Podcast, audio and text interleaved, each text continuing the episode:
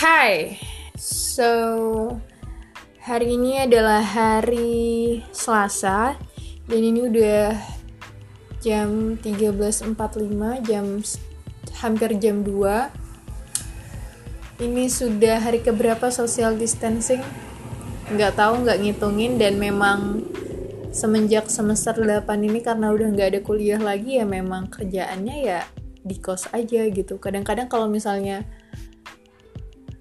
perpustakaan buka ya gue suka ke perpustakaan ngerjain di sana. Karena kalau di kos ini kayak pengen rebahan aja.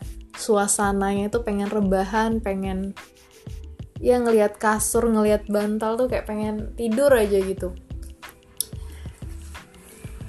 Hari ini karena bingung mau ngomong apa jadi kita ngomong apa ya?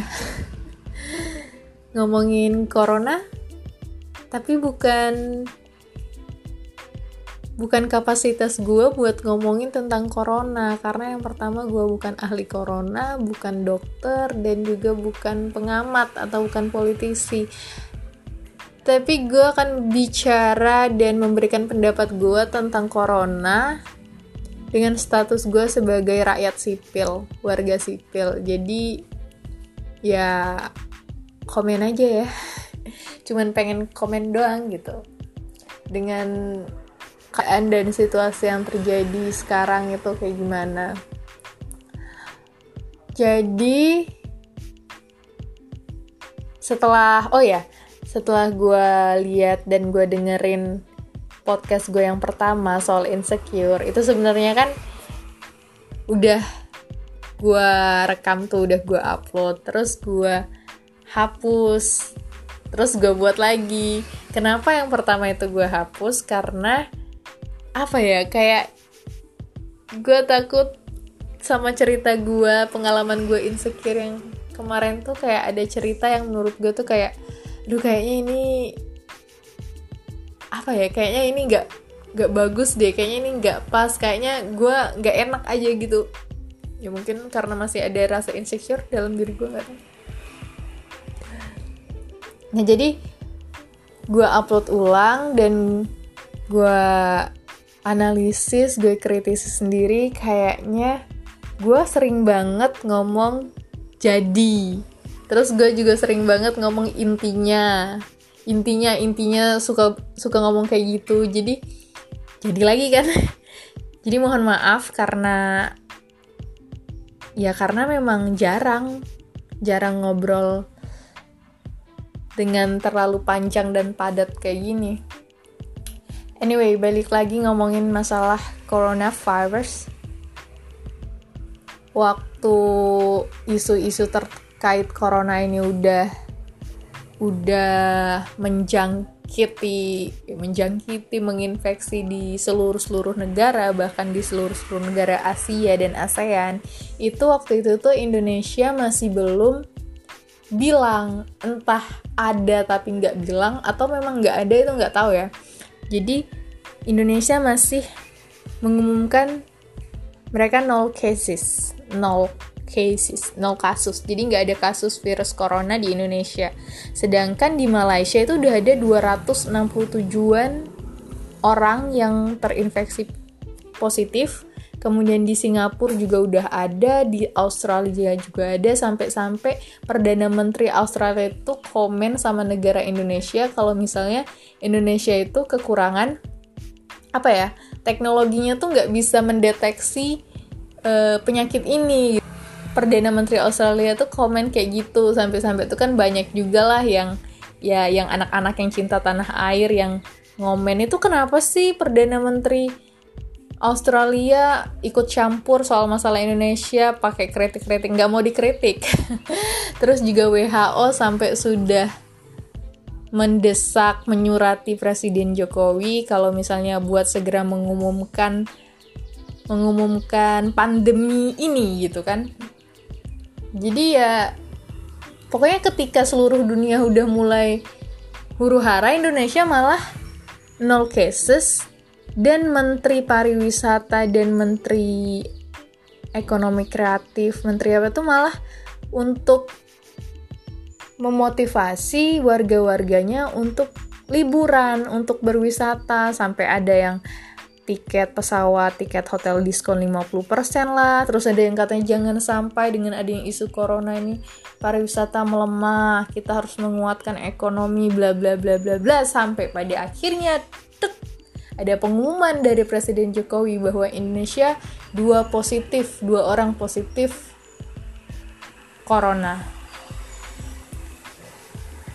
Ya apa ya walaupun kalau kalau komentar gue ya sebagai warga sipil ketika di seluruh tetangga kita tuh lagi kebakaran otomatis kita tuh siap-siap ya nggak sih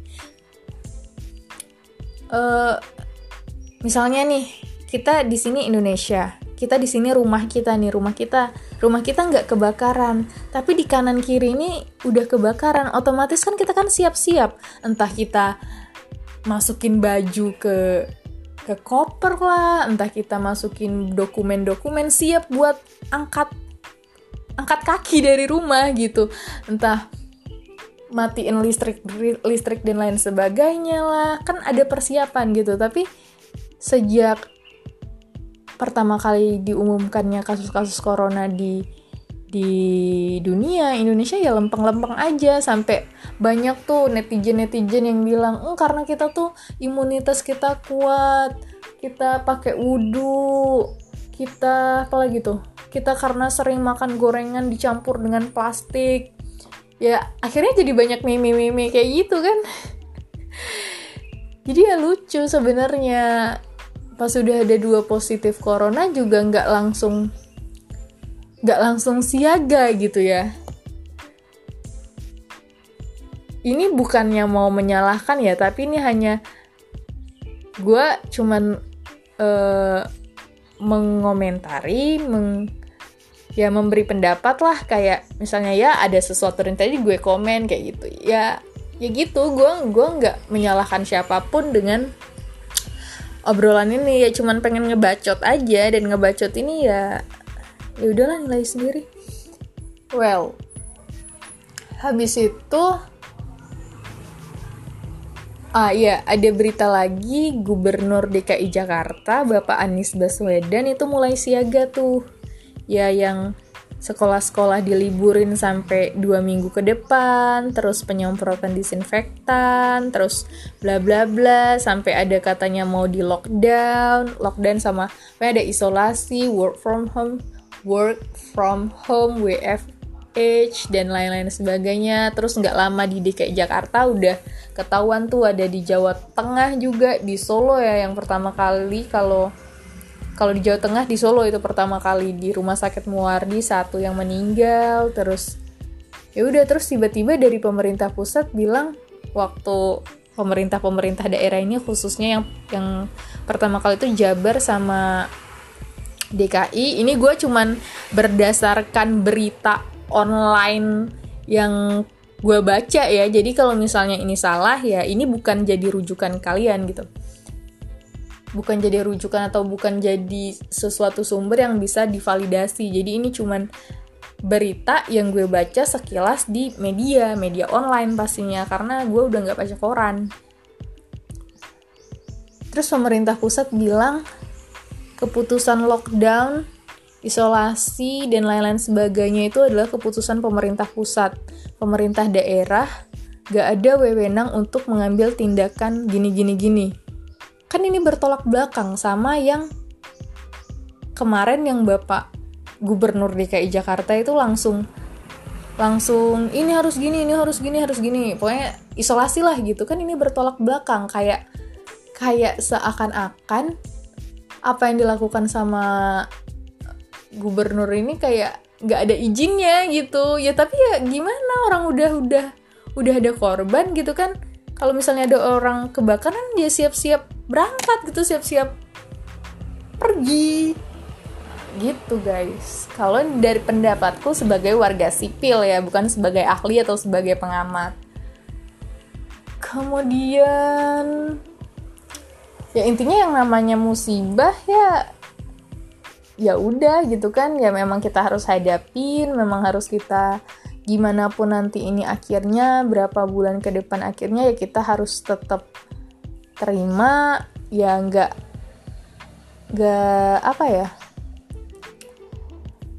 Ya semua ini terjadi pasti udah karena ketentuannya lah ketentuan Tuhan yang Maha Esa. Jadi ya kita sabar terus gimana caranya kita ngatasinnya sama-sama bareng-bareng buat mengantisipasi penyebaran secara menyeluruh. Karena Indonesia ini sangat luas.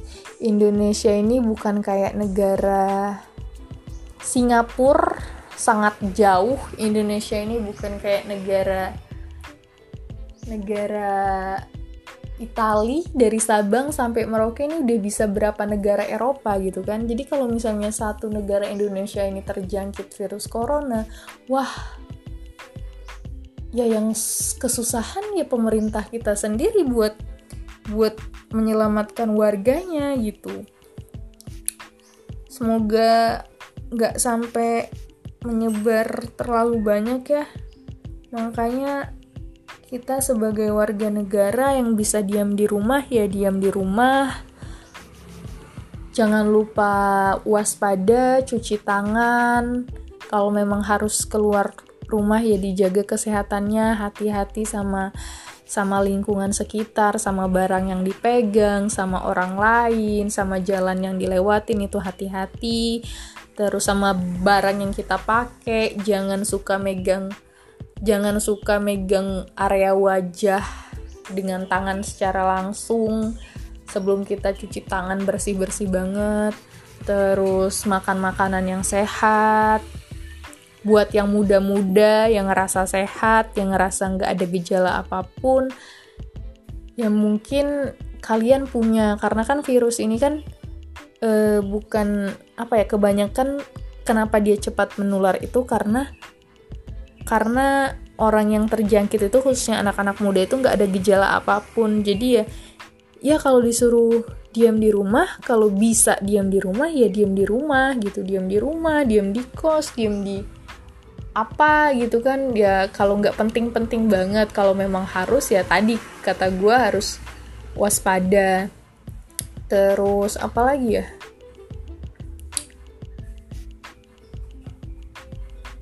ya di rumah bisa nulis bisa kayak gue nih ngebacot di Anchor di Spotify buat nyari pendengar-pendengar. Siapa tahu ada yang mau ngajak gue collab.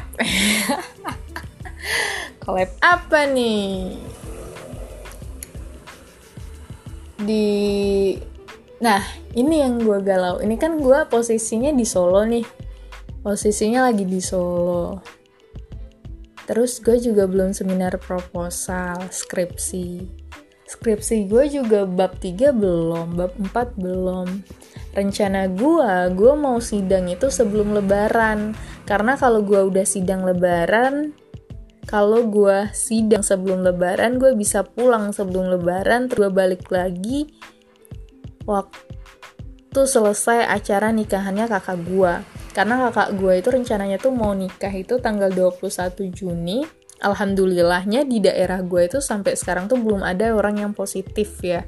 Jadi daerah gue itu daerah yang bukan di kota di Sumatera bukan daerah perkotaan insya Allah ya. Sampai sekarang tuh belum ada walaupun kemarin udah katanya ada isu-isu orang-orang ODP, PDP orang dalam pengawasan pasien dalam pengawasan tapi semoga aja enggak. Nah gue takut kalau misalnya gue maksain buat sampai nanti sebelum lebaran ini jumlah korban di Solo ini bakalan bertambah terus ini bakalan jadi daerah rawan dan kalau gue pulang gue bakalan jadi orang-orang yang dicurigai membawa virus ini dan gue juga nggak tahu apakah gue membawa apa enggak kan juga nggak tahu. Jadi gimana dong? Gimana ini? Gimana? Apakah gue pulang? Apakah gue mantap-mantap saja di sini? Tapi ya bener-bener demi apa pun gue orangnya ya selama semester 8 ini di kos di kos di kos turun makan di kos turun makan. Itu pun sekarang makan tuh gue kayak kalau misalnya ngambil uang nih itu uang tuh gue semprot dulu pakai cairan disinfektan yang udah gue buat sendiri. Yang udah gue buat sendiri cairan disinfektannya tuh pakai air by clean sama Wipol itu. Jadi kalau misalnya gue megang mau megang semprot dulu. Terus kalau misalnya gue dari luar baju udah langsung tak jemur. Karena ya menghindari kita kan nggak tahu ya teman-teman jadi sekarang tuh apa ya sedih gitu. Warung-warung sepi terus juga sedih nih kalau misalnya Solo beneran di lockdown terus gue nggak bisa keluar dari sini. Nggak bisa keluar dari Solo pulang kampung sebentar lagi mau bulan Ramadan gimana? Itu sih yang sedih banget karena sebenarnya orang tua gue udah berapa kali nelpon pulang nggak? Pulang nggak? Apa lebih baik pulang aja ya? Sudah udah berapa kali? Tiga kali apa bilang terus aku terus gue bilang e, nanti bu tunggu kalau bisa tunggu sidang sebelum lebaran nanti pulang. Tapi semakin ke sini ke sini melihat jumlah ODP di Solo ini udah 2700-an orang oh my god ya ampun. Ya sekarang tuh ngeliat orang yang jualan di dekat kampus nih sepi gitu kasihan. Sampai kapan mereka jualannya sepi kalau kayak gini? Nanti mereka nggak dapat uang gitu. Kalau kan beda kalau misalnya pegawai negeri sipil atau pegawai kantor kantoran yang dapat gaji bulanan kan beda. Jadi bener-bener coronavirus ini banyak berdampak ke ke berbagai berbagai si berbagai bidang ya. Wisata ekonomi kesehatan pendidikan pun anak-anak sekolah udah mulai sekolah online kuliah online bahkan katanya mau ada sempro online sidang online. Ini kayak berdampak banget. Dan kalau misalnya jumlah korban semakin bertambah artinya social distancing atau apalah ini bakalan diperpanjang dan akan lama sekali. Gitu.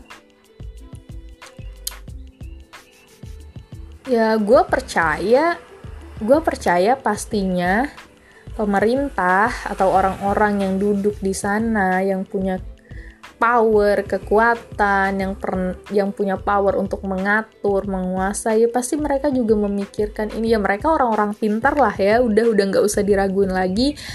Gue ada kepercayaan dan harapan buat mereka untuk uh, bisa memberikan solusi buat rakyatnya, buat warga sipil seperti saya ini dan jangan lupa berdoa dan berharap kepada Allah Subhanahu wa taala karena senjata yang paling ampuh, senjata yang paling tajam buat saat ini, buat kita warga sipil yang nggak bisa ngapa-ngapain ini ya berdoa kepada Tuhan, berdoa kepada Allah yang Maha Esa, meminta, berharap kepadanya bahwa yakinlah semua ini terjadi pasti sudah difikirkan matang-matang olehnya.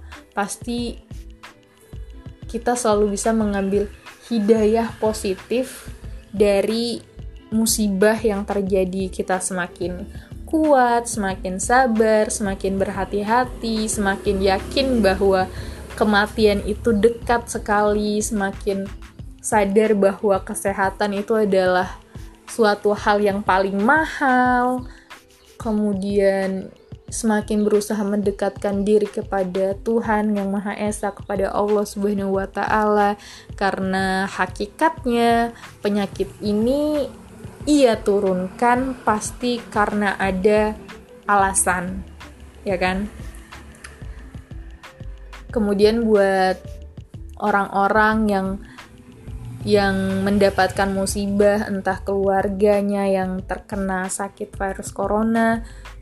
Uh, eh, gue barusan dap barusan dengar suatu ceramah dari ustadz namanya Buya Ham Buya Yahya yang dia bilang kalau misalnya orang yang terkena virus corona kemudian dia meninggal dan jenazahnya tidak bisa dan tidak boleh untuk dimandikan, disolati, ditayamumi, diantar sama keluarganya. Itu ustadznya bilang kalau orang itu adalah mati syahid. Jadi inilah kabar gembira buat keluarga yang ditinggalkan gitu. Tapi bukan berarti mati syahid terus jadi pengen mati, jadi pengen kena virus corona, bukan bukan gitu konsepnya. Intinya intinya lagi nih. intinya ya apa ya? Tuhan pasti memberikan yang terbaik lah buat hambanya gitu. Percaya aja, jangan lupa doa dan jangan lupa ibadah teman-teman. Oke, okay, see you next episode. Terima kasih. Bye bye.